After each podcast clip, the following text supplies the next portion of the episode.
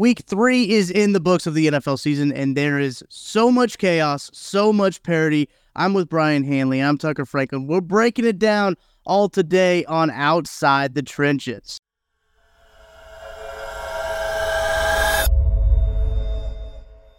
You are listening to KC Sports Network, proudly presented by Emprise Bank.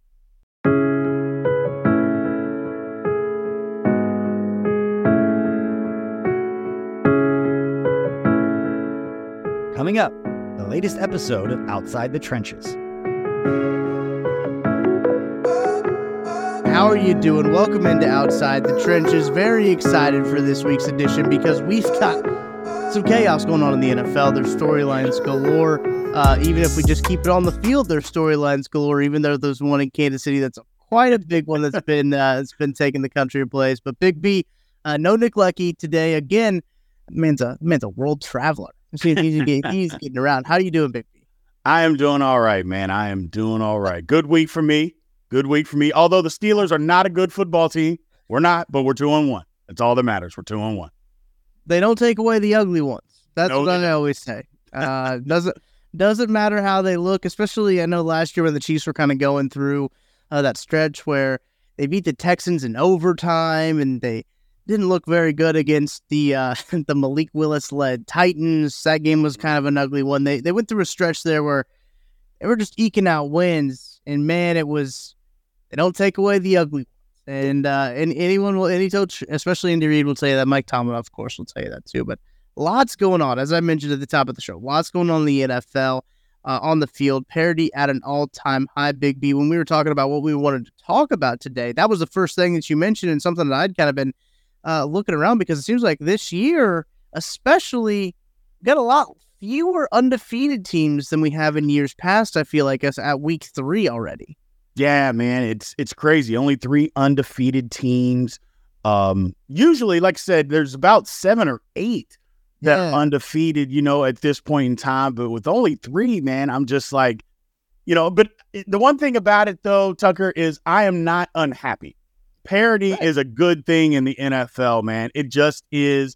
Your team, although it may look bleak right this second, that doesn't necessarily mean that they are out of it, man. So there's a mm. lot still to play for. Just got to get it turned around if your team's struggling right this second. Tons of football left. One of those teams that are three and zero. Oh, uh, only one team actually in the in the AFC that's three zero. It's the Miami Dolphins. Um, and boy, do they look good as their uh, their points for is 130. They beat their opponents 130 to 71. It does help when you put up 70 points in a game, and uh, and you get to you get to do that. But uh, the new the Miami Dolphins looking good. The other undefeated teams, obviously the Philadelphia Eagles and the San Francisco 49ers. So not teams that uh, we necessarily didn't expect. Like we talked about two and zero oh teams, like the Commanders were a team, the Falcons were a team, where a couple teams where I was like, ah, don't think that those guys will be up there for very long. But when you talk about the Eagles, the Niners, Dolphins, all teams that we expect to contend for their respective conference championships. Yeah, yeah, they we all thought that they were all going to be good. Uh, I think even a lot of people thought that Miami would be improved. Um, mm. The one thing about Philadelphia is Philadelphia hasn't played really well in their three games. That's although they are three and zero. Oh, I mean, if you just take a look at, at, at, their games, they haven't just been this dominant team out there or played on all cylinders. The passing game is really erratic right now. Uh, it's been the ground game, which that's good. They they've got a an offensive line and running backs. They've got a ground game that they can lean on, uh, which yeah. is a good thing. Now their defense has played well. I'll, I'll give them credit. Their defense has played well, but the offense is still a little chaotic. Uh, the 49ers have looked pretty awesome. Uh, they, they've looked very, very good uh, and look like one of the best teams in the NFL, if not the best teams in the NFL right now. I think that's really interesting too. You started talking about uh, the defense playing really well, and we have this conversation before, but defenses traditionally start off pretty slow. Yeah. And this year, it seems like defenses have really started off hot. When you talk about you know, just locally with the Chiefs, uh, you talk about the, the Niners have a really good defense. I mean, you, you talk about uh, the Eagles having a good defense, but it seems like defenses around the league are starting a little bit quicker uh, than they have in years past. I don't know if that is kind of helping with the parity, is helping with the chaos, is adding to it a little bit. Uh, what are your thoughts on that?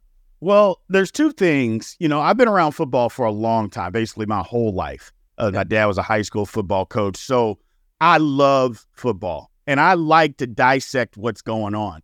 There's two things that I think that a lot of people don't talk about that I think we have to talk about more. One, offensive line play is at an all time low. It is not good all around the league. And I think it comes because of all of these, you know, offenses that that go on in college.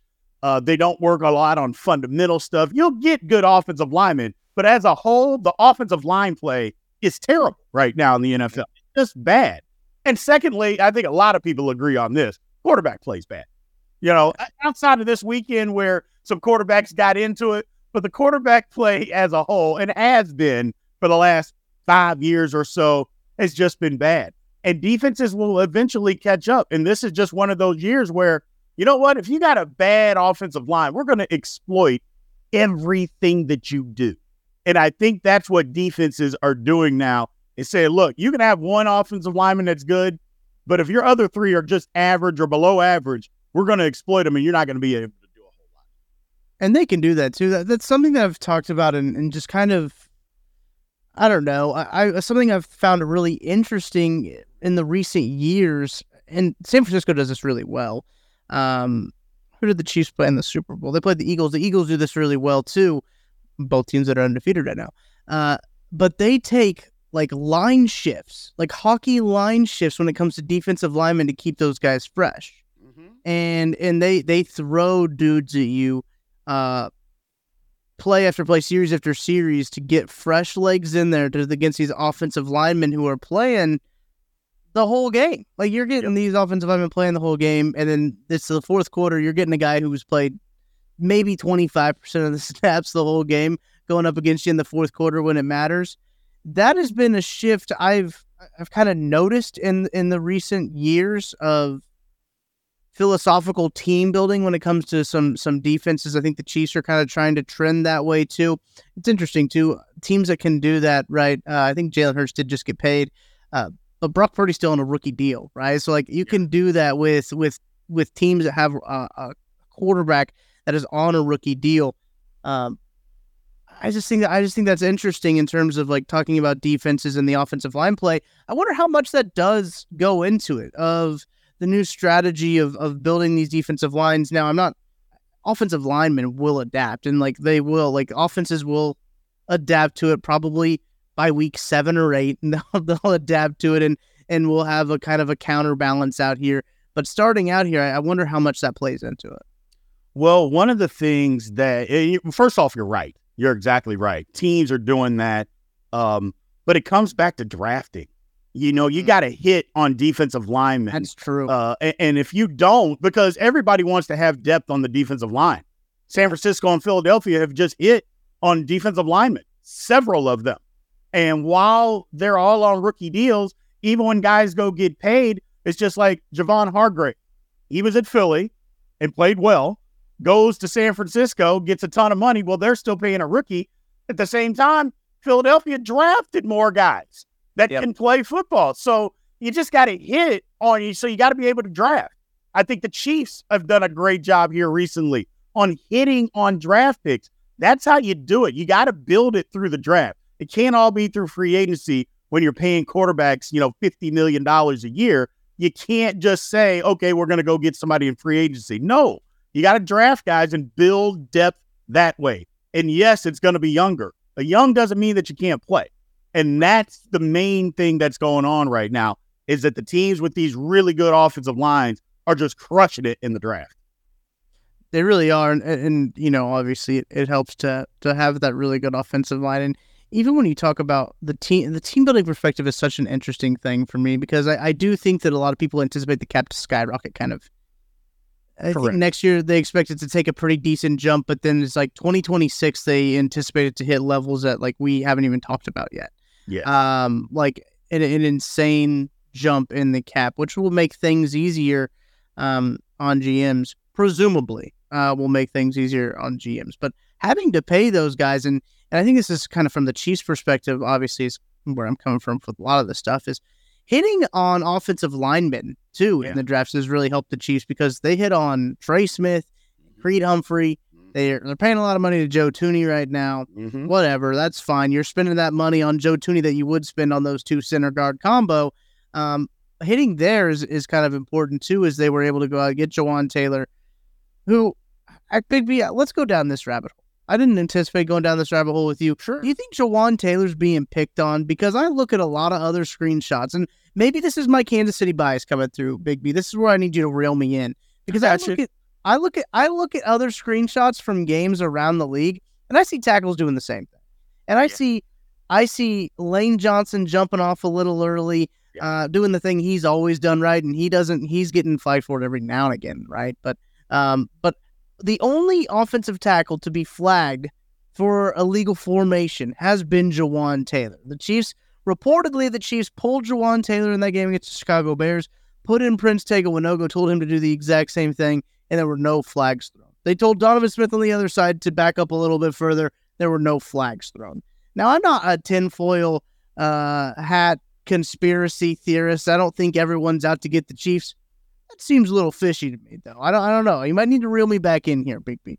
No, I don't think so. I don't think so. I think that game was on. The problem was it was the the first game of the season. All the emphasis was, and they kept showing it over and over and over. Well, look, referees have pride too, mm. and you're not just gonna go out and embarrass one of my fellow refs and not think that I'm not gonna try to get a get back on that. Okay, so yeah, they're going to take it out on him for a while. He's just got to change. I don't think there's there's anything that's any Chiefs fan that's saying that you're not wrong. You are Yeah. absolutely not wrong. I'm just saying, it, Andy Reid said it. He doesn't need to do it. If he needed to do it because he wasn't quick off the ball, didn't have quick feet, that's something else. But he doesn't need to do it. And if the emphasis is going to continue to be on you, you got to fix it because they're drive killers. They're, they're just absolute drive killers. Makes things a lot hard when you lose five, you get a good play. Nope. It, illegal formation or Right. offside or whatever the case may be. It's just, you can't continue to do it. And like I said, I don't think that any Chiefs fan that is complaining about it, I don't think that you're wrong. I think that refs, I mean, they're human beings too. And they're not good. I mean, and they got embarrassed on opening night of football. They, they did. They absolutely got embarrassed. And now the refs are in retaliation mode. They, just they just are. Whether we want to believe it or not, they are. And that's what's happening. It'll go away. You give it a few more weeks, it'll go away. But right now, it is what it is. I was kind of taken aback by Andy Reid's comments. Andy Reid's not a guy who's going to lash out at officials very often. I think we saw him do it. Uh, we saw him do it last year. It was bef- it was halftime when Chris Jones had the yes. Okay, I remember now. Chris Jones had the strip sack that he fell on top of. I think Derek Carr might have fell on top of the ball, but it was a strip sack fumble that was negated by a roughing the passer call. Um, and they flagged him for roughing the pass. I think it was Carl Cheffers. Um, and then the next time Carl Cheffers turned on his mic at Arrowhead, oh boy, he was trembling. Uh, he didn't want, did not want to make a call in front of the fans at Arrowhead. And that's like the the the first time I can really remember seeing Andy Reid lay into an official because that was a bad that's a bad call. That's a Yes. bad call. Um, I think that we really need to see Andy Reid do it here. Uh, that he kind of needs to, to to lay into him. And Andy Reid, you're right. Andy Reid has said like, hey, he doesn't have to do it. But I think even after the game on on Sunday, he was like, yeah, I don't really know what's going on here. Like that seems kind of weird that like he's getting picked on in these situations. And his Monday press conference, he said, yeah. I went back and watched the film. I don't think any of those are like uh, penalties. Is basically what he said. Like he said, I don't think that that's worth throwing a flag on. Now it did negate a touchdown, which the next play Patrick Mahomes Just rolled up. his ankle on, and Right. so that's that's the kind of the spot too. Like, how do you know that if you're the official, right? If you throw the flag, that Patrick Mahomes could hurt the next play. Um, great play, honestly, from Patrick Mahomes to throw that touchdown pass to MVS. Um, that's that. Patrick Mahomes' highlight reel of plays that didn't count is better than some people's highlight reel of plays that did count. But um, I do think, yeah, T- Tim brings up this comment here in the chat. Uh, when a coach of Reid's caliber says something like that, you know something is off. Exactly. That's, Absolutely. and I think that's that's the big thing there is that if Andy Reid is doubling down on it, you know that like something isn't right there. Yep. Um, that's that's that's kind of been the general consensus. But Big B, I I want to, we got to talk about the Broncos. We have to talk about the Broncos because uh, I'm I'm we might do a little bit of dancing. I might, I might do a little bit of dancing on the on the grave there for the Denver Broncos. Might be a little premature, but I'm all for it. But you know, I got to take a break first, and we'll be right back. Thanks for listening to KC Sports Network. Make sure you download our new app. Find it on the App Store or Google Play. Just search KC Sports Network. It's more fun to be there for live Kansas City Chiefs football. And when you need tickets, Ticketmaster's got you covered. As the official marketplace of the Kansas City Chiefs and the NFL, Ticketmaster gives you more ways to find your perfect seat. Their interactive seat map gives you 360 degree previews of your section to make sure you have the best view of those pivotal plays. And if your plans change, Ticketmaster gives you more flexibility to sell or transfer your tickets. Plus, mobile tickets make getting in on game day a breeze and you can even customize your Ticketmaster app to rep your team's colors. Find tickets today at Ticketmaster.com/Chiefs. With the busy fall season already in swing, you might be looking for wholesome, convenient meals for jam-packed days. Factor, America's number one ready-to-eat meal kit, can help you fuel up fast with chef-prepared, dietitian-approved, ready-to-eat meals delivered straight to your door. You'll save time, eat well, and stay on track with your healthy lifestyle. Need an extra boost to support your wellness goals and feel your best as you tackle a busy autumn? Try Protein Plus meals with 30 grams of protein or more per serving. Round out your meal and replenish your snack supply with an assortment of 45 plus add ons, including breakfast items like our delicious apple cinnamon pancakes, bacon and cheddar egg bites, and potato, bacon, and egg breakfast skillet. Or for an easy wellness boost, try refreshing beverage options like cold pressed juices shakes, and smoothies. Head to factormeals.com slash KCSN50 and use code KCSN50 to get 50% off. That's right, 50% off by using code KCSN50 at factormeals.com slash KCSN50 to get 50% off. Fellas, are you running into some stubble trouble? Are you dreaming of that clean shaven look but hate going through the hassle of a wet shave every day? I know you are. And that's why we partnered with Manscaped. The brand for below the waist is coming to save that beautiful face. Yes, sir, Manscaped now has beard products and is going a step further with the launch of their brand new Handyman electric face shaver. It's designed to give your face that smooth and chiseled finish without the mess of a traditional shave. Make sure to join the 9 million men worldwide who trust Manscaped with our exclusive offer head over to manscaped.com and use code KCSN for 20% off and free shipping. Your face is the first thing people see when you walk through the door. Give them something nice to look at with Manscaped's Handyman. Being able to shave up to three days' growth without the mess of traditional shaving is priceless.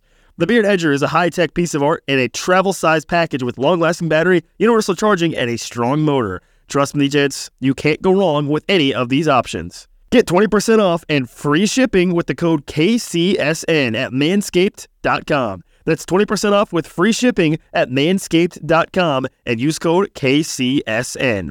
Hit the refresh button with the handyman. All right, Big B. Now's the time. The Denver Broncos allow 70 points to be scored on them. A professional organization a professional organization that specializes in playing football allowed another professional team to score 20 points on them, or 70 points. They only scored 20 points. A 50 point, they lost by 50 points. Big B. Uh, first off, seeing that score uh, was jarring number one. Um, and I thought it was crazy. And then I went back and watched some of like the extended highlights, right? The extended extended cuts. And I didn't watch the full uh, abbreviated game they have on NFL Plus, right, where you get to watch the whole 45 minutes, play by play, all that. Um, I watched the extended highlight cut. But truthfully, I don't know what the Dolphins could have done to like not run the score up because the Broncos played bad. They, they looked kept running the ball. They looked bad, and like I think I that is the that was the thing that I took away from that game is like, all right, the Dolphins might be good. Like obviously the Dolphins are good, but like I think that says more about the Broncos than it did the Dolphins. Oh, absolutely. Absolutely. The Broncos quit. Let's let's just call it what it is. They quit. Uh, but like you said, what are you gonna do? Just kneel on the, the ball three times and then punt? I'm like, they just kept running the ball. It's not like they were out there throwing it 90 yards down the field. They just kept running it and they couldn't tackle them. I mean, they just literally just quit I've never I've never seen a professional football team get 70 points scored on them or some score 70 points on someone. Uh, when I first saw it come across the ticker, because I stopped watching that game a long time ago, I thought, yeah. oh man, they got it wrong. That's not right. And all of a sudden, I, I like, let me just flip to the game. I flipped to the game, and sure enough, 70 points. I'm like, are you kidding me? You know, uh, I do remember this, and he's not here to defend himself. So I'm going to rub it in even more. You remember our man Nick said, now again, it's early, it's early, but our man Nick said, watch out for the Broncos. Look out for the Broncos. They're going to be a surprise team in the AFC. Well, at this point, they just got a 70 burger handed right in their face. Unbelievable. To be fair, that was a surprise. Nick wasn't wrong that they were going to be uh, surprising people in the uh, in the AFC. About lost my whole notebook there uh, with that one, but I just wanted to pull up some stats from that game. Big B, Tua Tagovailoa, twenty three of twenty six. What a day! Three hundred nine yards, four tutties. Uh, Devon eight. I think I think uh, his pronunciation guide now says Achane. Um, I I was always saying a chain. That's what I had always. What I was saying too. I thought it was a chain, but it's a Chan. Devon a Chan, 18 carries, 203 yards, two touchdowns. Tyreek Hill, nine catches, 157 yards, one touchdown. Go into the uh, team stats 726 total yards. I believe that was an NFL record um, in terms of total yardage. But as you mentioned, Big B, 350 of those yards coming on the ground, pretty close to 50 50 split is 376 of them uh, coming through the air. About 10.2 yards per play. It was just pure domination. Like that's all. That's all that was. That was just pure football domination. Um, for me personally, obviously, it was good to see it happen to the Broncos. Good to see it happen to that to that team, a team that um, where I think I want to get your thoughts on this. Sean Well- Payton, Sean Payton needs to give Nathaniel Hackett an apology, another Oh. apology. That to to to for that to happen to Sean Payton after what he said to Nathaniel Hackett in the offseason, that's karma. That is karma. I, I I don't I don't I don't really believe in all that stuff, but that is like That is the definition of karma. yes, It's literally the definition of karma. And it happened quickly. Usually Oh. karma, you know, it happens down the road a little bit and all that. No, no, no, no, no, no. This karma, and I think one of the reasons, Tucker, is because you've never heard of coaches attacking other coaches' performances before. You've So never wild. heard anybody do that. And he came out, for one, there was zero reason to do that. Like, why? What? What? What is the purpose? Trying to protect your team? Look, they played horrible last year. They were a bad football team. This is well, I think what it is. He's trying to cover himself because, oh man, he was horrible. We're going to be bad again. Well, he should have just said that versus attacking another coach. Well, the coaching god said, no, no, no, no, no, no, no. You're, you eat a seventy burger week three because and your players are going to quit on you because that's exactly what has happened. That that's what happened. Maybe they Yeah. get it this week because they're playing the Bears. My goodness. And if they can't beat them, then you know there's real problems. But the bottom line is Sean Payton got what he deserved. Should have never badmouthed another coach. You can think it all you want, and I'm not mm-hmm. even saying it's not true. But you just don't come out publicly and say that for no reason. Like, I mean, if the guy had attacked him, that's a different story, but he didn't. And this is what you get. So too bad, so sad.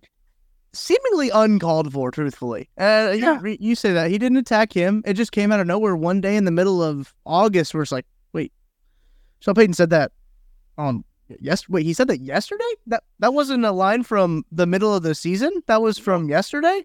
Nuh-uh. Uh, s- insane. Uh, I love it to see happen to the Broncos, as I mentioned. Uh, you did mention the Caleb Williams Bowl happening. Uh, the Bears versus the Broncos, Mhm. seemingly the Caleb Williams Bowl after a win from the Arizona Cardinals over the Dallas Cowboys, which I want to get into a little bit. Um, also, a couple of Nick takes back to back we're getting into on this segment that are not looking too great. Um, and he's not here to defend himself. Uh, but the Caleb Williams Bowl is going to be, thankfully, a noon game on Sunday, so there's other things to watch. Uh, but the like the sicko in me kind of wants to watch that game and just see how bad of a football game it is. Um, But they do they do have a couple of chances to get some wins as they do have the Bears, obviously. They got the Jets, and then they play the Chiefs. And then they play the Packers, and then they play the Chiefs again. Uh so and then they play the Bills after that. Holy cow. Um so they've got four of their last like th- three games that they've got coming up. I guess it's four of the last uh six tough teams. They got some yeah. tough teams to face. Uh, so it doesn't look like there could be any uh, bright skies in Denver anytime soon. And the way that their game ended in week two of a Hail Mary, getting a Hail Mary and then not getting the two point conversion call, so hilarious. So fun. Hilarious. Again, karma, because that was clear pass interference. Yes. Coaching guys are like, nope, we're not throwing a flag on this. Nope, nope, nope. We are not giving you any good fortune. Uh, but let's talk about uh, uh, the other team that is in the com- the competition for uh, Caleb Williams, the Arizona Cardinals, um, which they're not a good football team. Somehow they beat the uh, the Dallas Cowboys. Running the football, through their running the football ground the game was working for them, Big B. Here's the thing, and people in Dallas didn't want to hear it. Uh, listen, obviously, I live here, so listen to a lot of talk radio, sports talk radio here and they were talking about it. And I've been saying this from day one. Everybody loves Micah Parsons, and Micah Parsons is an outstanding football player. He is. But all these comparisons to Lawrence Taylor, first of all, let's stop that. Um, but you can run the football. When he lines up a defensive end, you can run the football at Micah Parsons. And that's what the Arizona Cardinals did. They just said, look, you're too light out here. We are going to run the football at you. We're not going to run away from you so you can chase us down from the backside. We're going to run it directly at you. Now, he is a much better run defender when in the, at the 4 3 defense when he's a 4 3 linebacker. Much mm-hmm. better. But when you line him up at, at end, he can be run on. And that's what they did. They just said, we're going to run it at him and see what he can do. Now, I'm not saying every single play that's what happened, but a lot of plays, they ran it right at Micah Parsons and he was too little. And they just ran up. But that was, has been the Cowboys' deal. Because look, Arizona has the worst roster in the National Football League. It does. Oh yeah. I mean, they they're starting a quarterback that literally wasn't even on their roster before three weeks into the season. Not all of training camp he came in. No, no, no, no. Three weeks before the season, he gets a job and he's the starter. Yeah. And yet they were somehow able to beat the Cowboys. It's just like the Cowboys, same old, same old, man. Nothing's changed. They don't have a good run defense. Can't stop it. And if you can't stop the run. It's hard to win in this league, man. It is. It really is. And as a guy who is a James Conner fantasy owner, I did appreciate the running game uh, mm. for the for the Arizona Cardinals. Didn't help numb the pain of uh, not putting in Raheem Mostert. But anyway, um, I'm looking at uh, Micah Parsons' PFF grades, and you know we can have a whole probably a whole podcast about PFF grades and what they mean and everything like that. But I use them when they fit my narrative, just as everybody else uses PFF and for their stats and their grades. But a 67.9 overall grade against the Arizona Cardinals. There you go. Not great. His run defense, 60.5 overall coverage grade is in a 60. The only thing saving him there for his grade to be a little bit in that 67, almost, yeah, 67.9, so almost 68. Only thing saving him is that pass rush grade, which he still had, I think, five pressures. Yeah, five pressures on the day. Um, and did he get a sack? Yeah, five pressures, one sack. His missed tackle percentage is still zero uh, percent. So every tackle that he attempted, I guess four. He had four tackles, uh, with one being assisted. His tackling grade was seventy six, uh, but sixty seven for Micah Parsons. Uh, clearly his lowest graded um, game of the season so far. Uh, well, yeah, you're right. It's the run defense, and that was an interesting Achilles heel that uh, you know we hadn't really seen exploited quite yet uh, from the teams that they played. But when you think about the teams that they've played, it was both the New York teams, right? The Giants and the Jets. And I think Willie Gay said this during uh, they asked him in locker room of media availability. Oh, they, they, said, uh, "What do you what do you see about the Jets?" And I feel bad for Willie. That's a tough question it asking was. about it. He, he was, and he thought about it too. He's like, how do I say something nice about this offense? And listen, I think he's right though. Like I think that is a team that wants to run the ball. Uh, because they do have good backs. They got a they got a few good backs back there.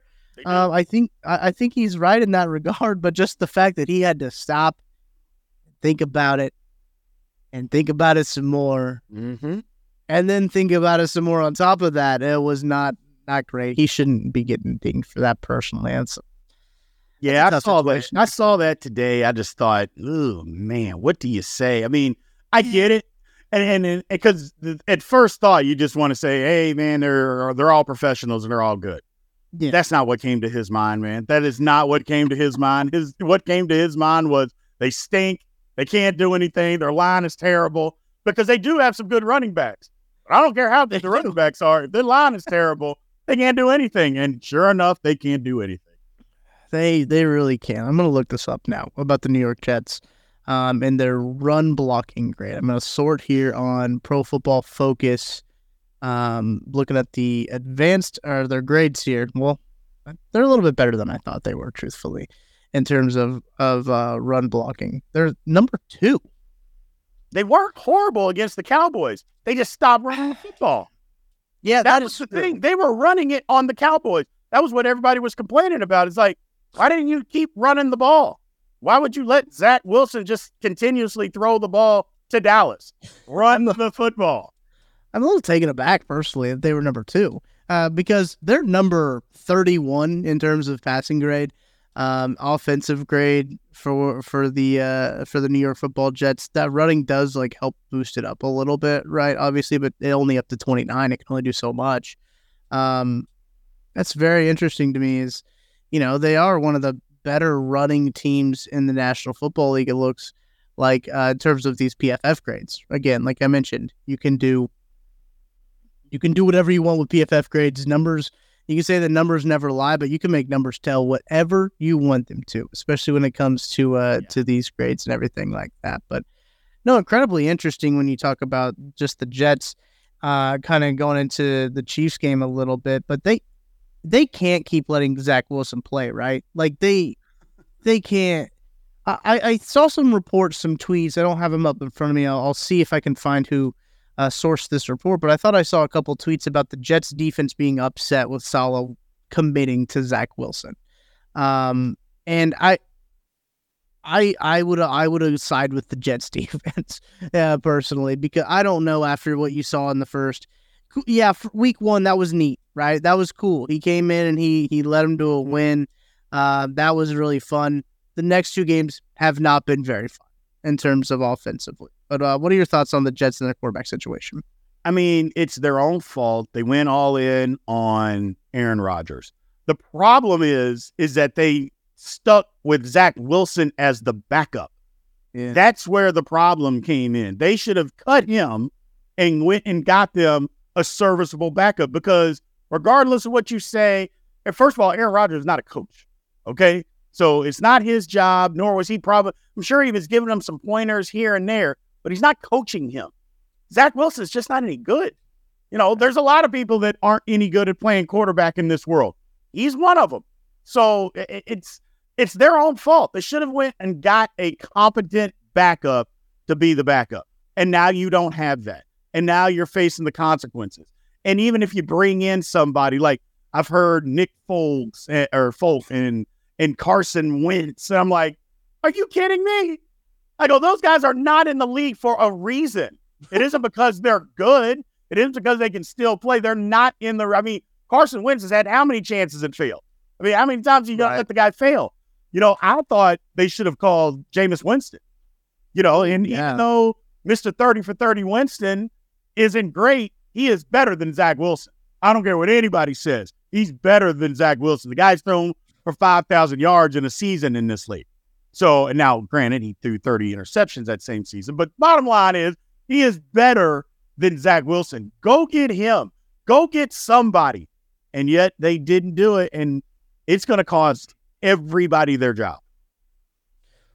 Yeah, I, I saw Joe Namath was already giving up on the whole franchise. Oh, yeah, he's done. said he's done. He's done with it. Um, uh, Rich Cimini, actually, by the way, Chimini. Uh, I don't know how to pronounce it. It's a C. I think it makes an S sound. But uh, of ESPN, he reported on his podcast that the Jets were unhappy. Just defense was unhappy with Salah's Sure decision. And uh, right, I don't blame them. They that, that's a Yeah. good like that's an elite level defense that is now having to do a whole lot more work because it's three and out after three and out after three and out after oh interception short field, uh, after oh turnover short field after three and out, and it just they can't move the football. It's incredibly frustrating. And I think what makes it even worse too is that like it's all of Rodgers' old buddies, right, on that offense. And mm-hmm. so like a lot of guys that worked well with Rodgers, not the offense really isn't catered now to fit around Zach Wilson. So it Absolutely. puts him it it just has them in a in an absolute bind. Um, and I think that that is, is they, what, they just, what the tough part is that they just need to cut bait and go get a quarterback. And I know they're not the quarterback's not necessarily going to be ready for a full playbook for probably six weeks. Yeah. That's fine. You just get them a package and just keep working it and work it and work it because you know what you're doing right now is not going to be successful. You know it. Mm. So why are you just going to continue? I mean, you're you're throwing a season away at week three. I, I, I just I don't get that. I don't understand it.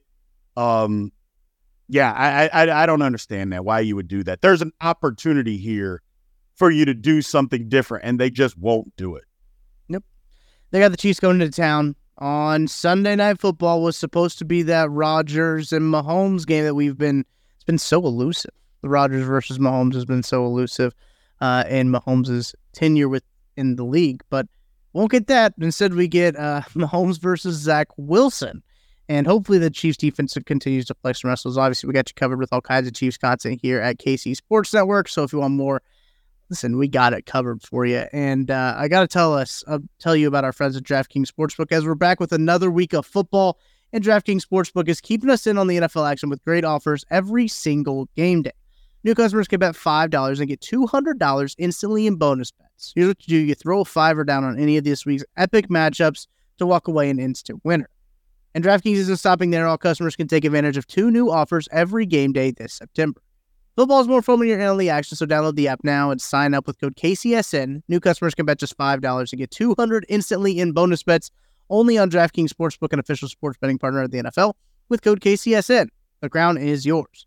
Gambling problem? Call 1-800-GAMBLER visit www.1800gambler.net. In New York, call 877-8-HOPE-NY or text HOPE-NY 467-369. In Connecticut, help is available for problem gambling. Call 888-789-7777 or visit ccpg.org. Please play responsibly on behalf of Boot Hill Casino and Resort in Kansas. Licensee partner Golden Nugget, Lake Charles, Louisiana. 20 plus age varies by jurisdiction. Void in Ontario. See sportsbook.draftkings.com slash football terms for eligibility terms and responsible gaming resources. Bonus bets expire seven days after issuance. Eligibility and deposit restrictions apply. All right, Big B. Anything that we missed in our league uh, kind of recap, league roundup that we didn't get to before we get to uh, our the main event, the blind no? I don't think so. I think we covered it all. A couple of teams that I know were two and zero. Oh, you know, like the Bucks. You know, hmm. everybody was, or I shouldn't say everybody, but a lot of people thought, oh, they're two and. Oh. Yeah, now they're two and one after getting their head beat in.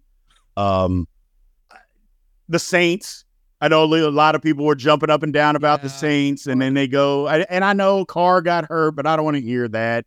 Winston played fine in the second half. He was fine. Uh, he had almost the same stats that Carr did. Right. Uh, they just couldn't move the football. They couldn't do anything. Um, and they got beat. Um, so we'll see. Atlanta, same thing. You know, a lot of people jumping up and down about Atlanta. They got beat. So Commanders. we'll see. We'll see. Yeah, the Commanders. Oh man, everybody was jumping up and down talking about how Eric Bieniemy was quarterback whisperer, and Sam Howell went out and laid an ostrich size egg. Oh my good, like pterodactyl size egg. My goodness. And I'm like, yeah, you know, it can work a couple weeks, but you get against some real competition. They will exploit you, and they exploited them. So I think we yep. got it covered. Yeah. Um, I see a comment here coming in from uh, Kathy Welch. Uh, shout out Kathy for watching with us late night. Don't hear about Tershawn Wharton. How's he doing? Tershawn Wharton doing well. Um, I want to pull up his uh, PFF numbers here real quick because I think well, I'm looking at it really for the snap count purpose of it. Uh, because I think Tershawn Wharton has been a rotational guy, something that he's always been in Kansas City, right? Uh, but Tershawn Wharton has played in all three games, got 91 snaps with uh, 63 of them coming in the pass rush opportunities. Uh, PFF has him graded at a 59 overall in terms of defense, but his uh, run defense is 60, uh, 67, and his pass rush, which is really interesting because we know him kind of as a as a three tech who can rush passer, has been lower than his run defense. But um, I think with Tershawn Wharton is going to be one of those things where uh, he is coming back from a knee injury. So that's going to be something that, that, that slows him up. And especially these bigger guys, those knee injuries with like uh, defensive, offensive linemen do take a little bit longer than the uh, guys who are the skill position players. So Yep. just getting him work back in there and rotationally, um, excited to see what he can do. He's just he's a rotational piece. Um, we'll see how he gets going, how he gets uh, gets acclimated back into this uh, this defense. But defense right now for the Chiefs playing very well, playing incredibly well. Hopefully, we get to see him get a little bit more snaps against the uh, against the Jets. Gives give uh, Chris Jones a little bit of time off because I believe that's kind of where the bulk of Wharton's snaps have come was last week, if I remember correctly. Um, let's see. He got 39 snaps last week, which is the most he'd have, and he had 25 in week two, 27 in week one. Obviously, that was without Chris Jones. Uh, so getting a lot of snaps last week with that game kind of out of question. Chris Jones only played like 16 snaps, um, and against them, they're like, okay, you know what, Chris, go ahead and sit down. Uh, don't don't need to worry about this uh, this game because that Bears offense is bad. It- they look like they are not trying, and I know that they are. They're they're professional athletes. They're giving their best. They're getting paid a lot of money, and I don't want to say that they're not trying, but it looks like they aren't. I don't know if do you- because the Chiefs are so good, but it looks like How do you have 99 yards though in a blowout? Even if, when you're the visiting team, how do you have 99 yards passing in a blowout? That that to me is unbelievable. And I know people are thinking, "What are you talking about, Brien?" Is because in a blowout, you're just throwing the football. There are so many garbage yards out there to be had. They couldn't even get those. They're awful. Just awful. They were, yeah, it was it was bad. Uh, Trent McDuffie played a really good game. On the other hand, uh, I think Trent McDuffie is going to quickly become. well, We've talked a lot about Trent McDuffie on KC Sports Network, so there's a lot smarter people than me talking about Trent McDuffie on this network. So you can go check out what they have. I've got a short coming up actually on YouTube. It's kind of detailing all the kind of the advanced numbers that love Trent McDuffie. Um, but he's he's played really well and played really well in coverage. He's playing a lot more in the slot too, uh, which is something that they've really reserved for the L'Jarius Sneed. But regardless, Big B, we came here for uh we came here for one thing and one thing only, and that was blind nil. And uh I don't know if you've heard about this. It's been it's it's kind of been in the news a little bit. Uh, Travis Kelce, Taylor Swift made it 39 minutes without talking about this in this podcast.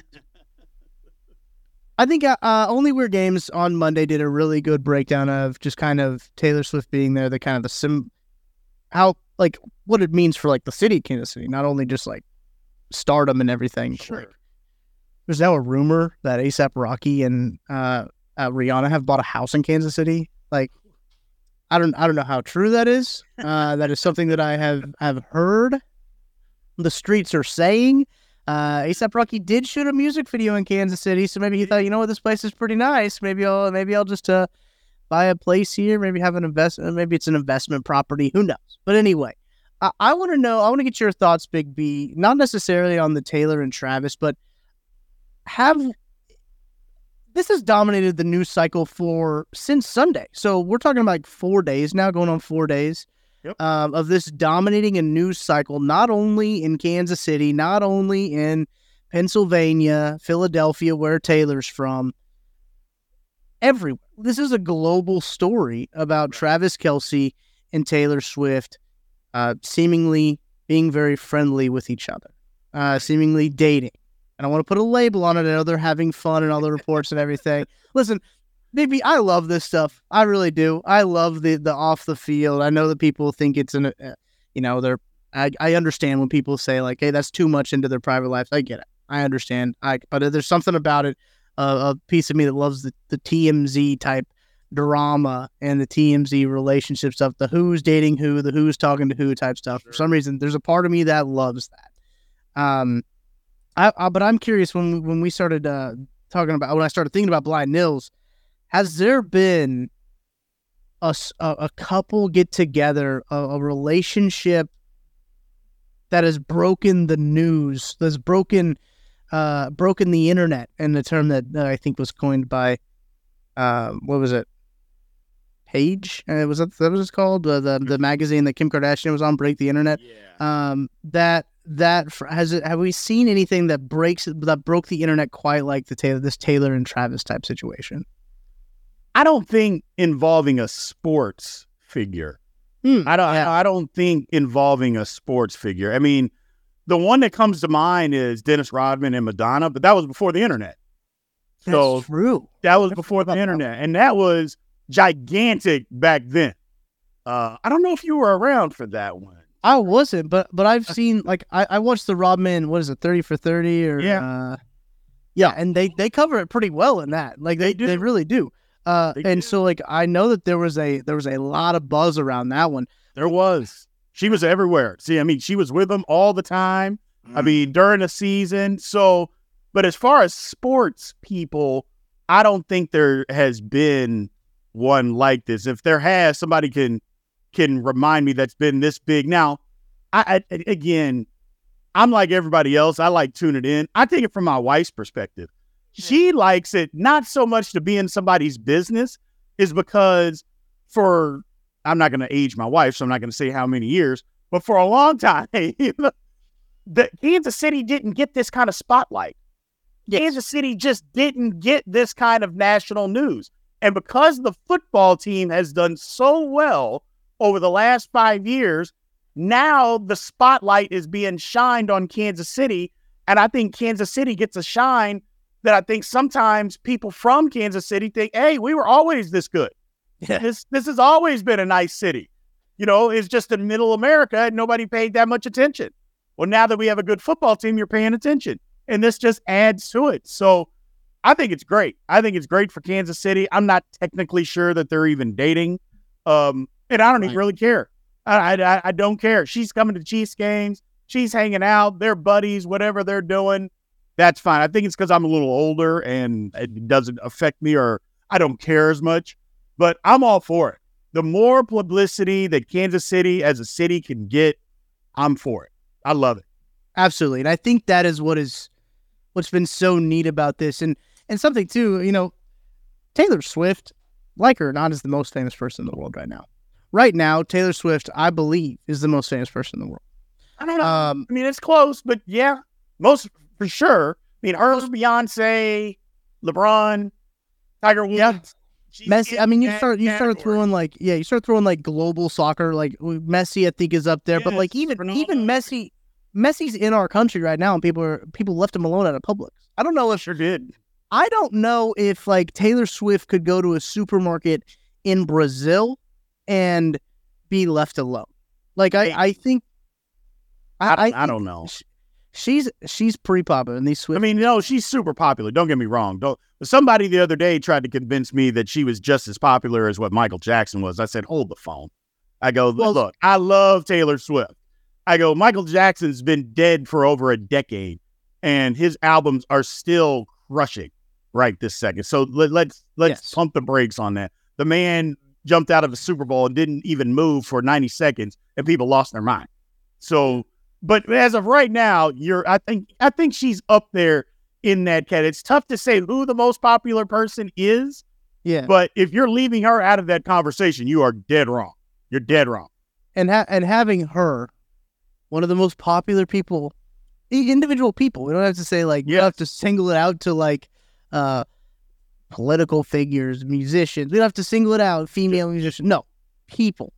One of the most popular people in the world at your stadium, in your city. I, I can remember like on Sunday night, I was singing like, I'm in the same city as Taylor Swift is right now.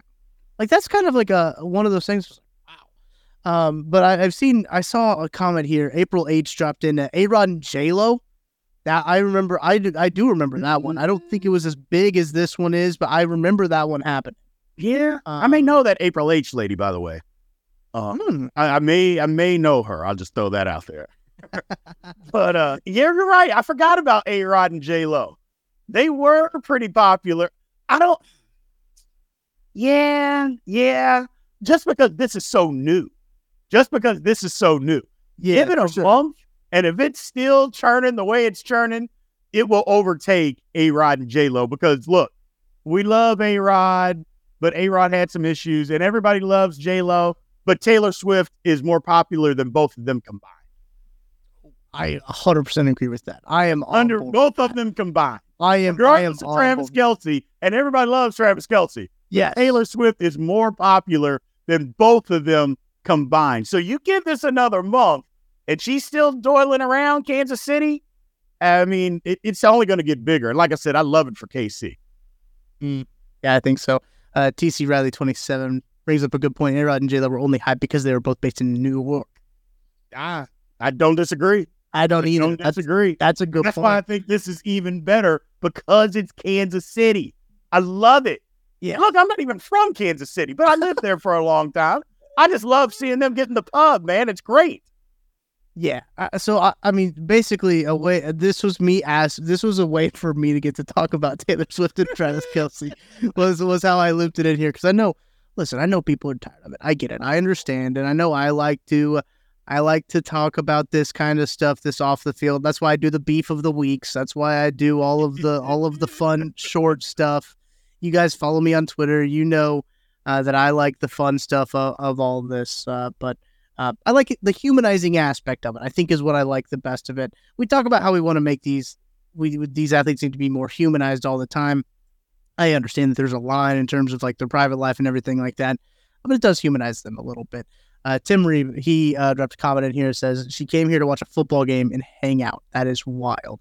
And you're right. And listen, Travis Kelce jersey sales spiked at 300%. I think I saw it was actually up to 400%. Four, that's what I heard. That's up nuts. to 400%. He's gained like over 400,000 Instagram followers. He might be, this might be, this might be crazy to say, Big He might be more popular than Patrick Mahomes right now. Well, I mean, when you, I mean, Swifties are the powerful Swifties. people, man. The yes. Swifties are powerful. They're like the BeyHive with Beyonce people. They're, those people, they're serious people. The difference is the BeyHive, those people are a little older. The Swifties is a little younger generation. Oh, but both of them serious people. Don't mess with them. I'm telling you. Don't mess with them. Don't get in their way. They like what they like. Uh-huh. And this is all good for Travis Kelce. He needs to ride this wave as long as he can. Because again, I'm not sure they're technically right. dating per se. I, I don't I don't think that's necessarily the case, but whatever.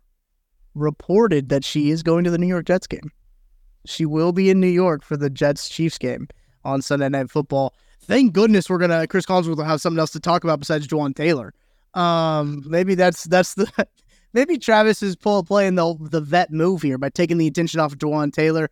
I can remember when Patrick Mahomes had all of that attention uh, about remember putting ketchup on his steak, and I was like, man, yeah. this is the first year he was a starter, and, I, and they were going through, they were about to hit a really tough part of their schedule, and I put on the old tinfoil hat and was like, that's that's a savvy vet move right there by putting all that attention on you and not have them uh, some of the some of the uh, some of the struggles. Uh, yeah, TC uh, TC Riley says he will still talk about Jawaan Taylor more. He probably will. Um, sadly enough. I used to like Cris Collinsworth too. I used to think him and Al Michaels were the best combo uh, in terms of in terms of broadcasters, but uh, sadly he's done that. But yeah, that was my that was my cheap ploy to try to talk to uh, Travis Kelce and Taylor Swift. I think it worked. I think I snuck it in there. I think we got uh, all the juice out of that uh, squeeze right there. But listen, I, overall, very excited uh, for what it's doing for for the whole entire Kansas City economy. We're boosting. It's booming it's booming over here. But Big B, what do you want to wrap us up with today? Well, I do one that's that's that's funny technically. Good is what is your favorite? I'm interested to see what people in the comments have to say. But what is your favorite sequel, movie sequel? Mm. What is your favorite movie sequel? Because a lot of times sequels stink. Right. But what is your favorite movie sequel from a movie that was that was good or you perceive or think that was good? And for me, I, I tried to come up with one. I'll be honest, I didn't even have one because I'm hmm. like, oh man, I'm thinking about it, and I'm like, well, what movie? Rocky Two was one that I came up with, and I think that may have been the best one that I could come up with because I think Rocky Two was the best one out of all of them. Mm-hmm. Um, but yeah, yeah, I did just it, it's it was interesting. The but what is your favorite sequel of a movie? That's really good. And what's what's funny enough is this is going to show how young I am, Big B, and I realize it. I've been watching just because sometimes, sometimes I've got to like not watch football for a little bit, right? Sometimes, sure. sometimes I got to be like, okay, I got to got to unplug the football brain for a little bit. You know, got to unplug it, plug it back in, get it get it kicking again. So I've been watching the Spy Kids franchise. Um, and Spy Kids 2 is the best film of that whole franchise. So when you said sequels, that's where my brain went. Is like, oh, it's Spy Kids 2. Uh, gotcha. Because Spy Kids 2 has like uh, Steve Buscemi in it, I think. Yep. Um, it's got all kinds of actors and everything. And I think Steve Buscemi even delivers a line that is a little too deep for Spy Kids 2. Yeah, he says, uh, Does God stay in heaven because he fears what he's created? And just gotcha. like, wait a second, why is that line in Spy Kids 2? That was where my head went. And then Back to the Future 2 was the second one that came to my head. But Back to the Future 1 is just so good. It's better. I yeah. And I, that I don't think it's better than the original. But uh, I do I do enjoy that sequel. Right. I just got a text. So I was looking at my phone. Somebody said Toy Story 2. That's a yes. Yes. That Toy Story 2 was better than the first one. And I'm like, okay, okay I can go with that. Now, the, the next one is, is I can't remember, is it Finding uh Dory? Finding Dory, yes. And and they have a lot of people said that Finding Dory is better than Finding Nemo. Mm. I don't know that I believe that or not because I, I am a Finding Nemo fanatic. I'm a fanatic, so I don't know. But yeah. that was the two that somebody had just texted me. Interesting. I got some got some responses in the chat. Back to the Future, TC Riley twenty seven, bringing that one up as I did. Aliens, uh, the second Alien. Yes, yes that's a that's Alien. a good one. Uh, Tim yes. Reeve, uh, yeah, he says the trilogy is all solid. All three movies are good. Beverly Hills Cop two. I don't know. I don't know. I don't know. That the Beverly Hills Cop was great. Beverly Hills Cop two was okay. I guess. First of all, the third one was horrific. Um, but I don't know. I don't know if it's better than the first one. Matter of fact, a good positive it's not. Megan brings this question here, or this this one. Emperor oh, Empire Strikes Back. That, that, without question. Yeah, I forgot about like Star Wars because that it's named like yep. what would it be? It would be like five, right? I, I guess. Yeah, no, she is right. Empire. She's first of all, Empire Strikes Back to me is a my top three of best movies ever. Oh yeah, best top three of best movies ever. Megan is one hundred percent correct. I wasn't even thinking about Star Wars but Empire Strikes Back is awesome, beyond awesome, beyond awesome. The best Very movie in that entire franchise. Oh yeah, oh yeah. I'm a I'm a Star Wars connoisseur where I like I I like all the stuff they're making now. Like I I'm not picky with it, right? But like uh I just enjoy all of the uh the the stuff that they've been putting out um recently, especially the Ahsoka series has been really good. So right. um yeah, no, I can't even believe I didn't think about that. I guess it is technically this the sequel because it is. There's a second yeah, movie. That is the second movie that they made. Weird the order. Number, because, yeah, it's it's five. It's technically number five, but it was the second movie that came out. Oh. It's good. Wow! Shout out, shout out Megan for that one. Hey, uh, she's right. Friday. She wins. She wins. Yeah, she night. does. She one hundred percent wins. Couple more comments here. Next Friday from Big Cliff. Um, I don't know about that one. I did it. It wasn't better than Friday. No. Uh, Ghostbusters two. Ghostbusters one pretty good. I know. Tim, man. Ghostbusters 2 is a goodie. That gets watched a lot at the Hanley house. A lot. Ghostbusters 2 is really, really good. Godfather 2. The scene now, Megan, look, I was The Godfather 2 is in the top five movies of all time. But the only reason I don't bring it up is because Godfather is number one of all time. so she, she, I love this man. I love where her head is at. I love yes. it because she's right. Good Godfather films. 2 is crazy good.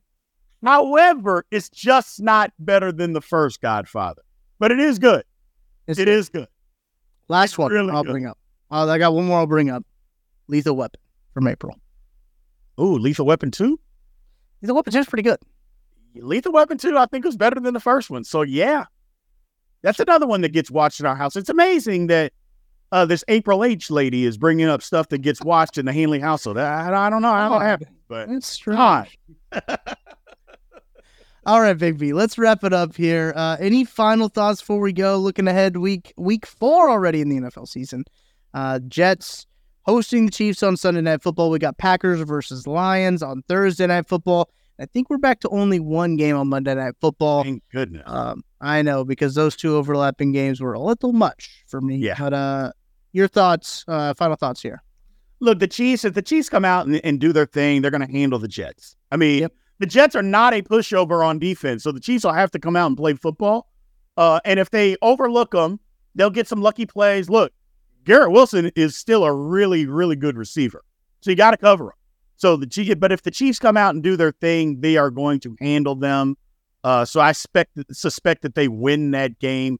Uh, maybe not even necessarily handily. 10, 14 point game, that's fine. You can't blow everybody out. It's professional football. That's just not going to happen. Right. Um, the one thing to, to keep in mind, people, I know you're not going to want to hear this, but if the Steelers beat the Texans on Sunday, they will be three and one. Just just Hmm. something to, to throw out there. Just something to throw out there. Steelers will be three and one if they beat the Tech, which is a tough task because again, we're not very good. But if they win, hey, I, I'm just saying. I'm just saying. I'm gonna get some Chief fans to start liking the Steelers a little bit, just a little, not a lot, just a little, just a little. That's all you need. That's all I need right there. Got a good defense. Good defense over there in uh, in Pittsburgh. That offense. You gotta get gotta get the ball to gotta get the ball to Pickens a little bit more. Well, baby hands Baby Pickett is is killing me, but we'll see. We'll see. I have a nickname for uh, Kenny Pickett during the draft process. I came up with that is not safe for air for me to say. Uh, so Ah. we'll we'll leave it at that. We'll leave it at that. Leave it at baby Uh, hands. Let's just call him baby hands. Baby hands is a good yes, yes. Baby hands, and it might also start with a B, but it's baby hands. Um, looking at well, how did I get to the Packers and, and Lions line? I thought I clicked on uh, the Chiefs and the Jets. Nine and a half point favorites. The Kansas City Chiefs are on the road in New York, taking on the New York Football Jets. Very exciting game coming up there. But Big B, appreciate you hanging out with me. Uh, we'll be back next week, hopefully with some Nick Lecky. We need some Nick Lecky back on we the do need Nick back. We need him back. we got to give him some mess about uh about Oh, the, yeah. the takes that he's had early on in the season. But uh, appreciate everybody hanging out with us live at the time of Outside the Trenches, appreciate you listening to this whenever you get the chance to. We really do appreciate that here at KC Sports Network. Drop a drop a like on the video. Subscribe if you're watching on YouTube. Also subscribe if you're listening to anywhere uh, you get your podcast. So we really appreciate you guys. We'll be back next week with another edition, hopefully full strength for you. So until then, that's Brien Hanley. I'm Tucker Franklin. We'll talk to you later. For the ones who work hard to ensure their crew can always go the extra mile, and the ones who get in early so everyone can go home on time, there's Grainger, offering professional grade supplies backed by product experts so you can quickly and easily find what you need. Plus, you can count on access to a committed team ready to go the extra mile for you. Call, clickgranger.com, or just stop by. Grainger, for the ones who get it done.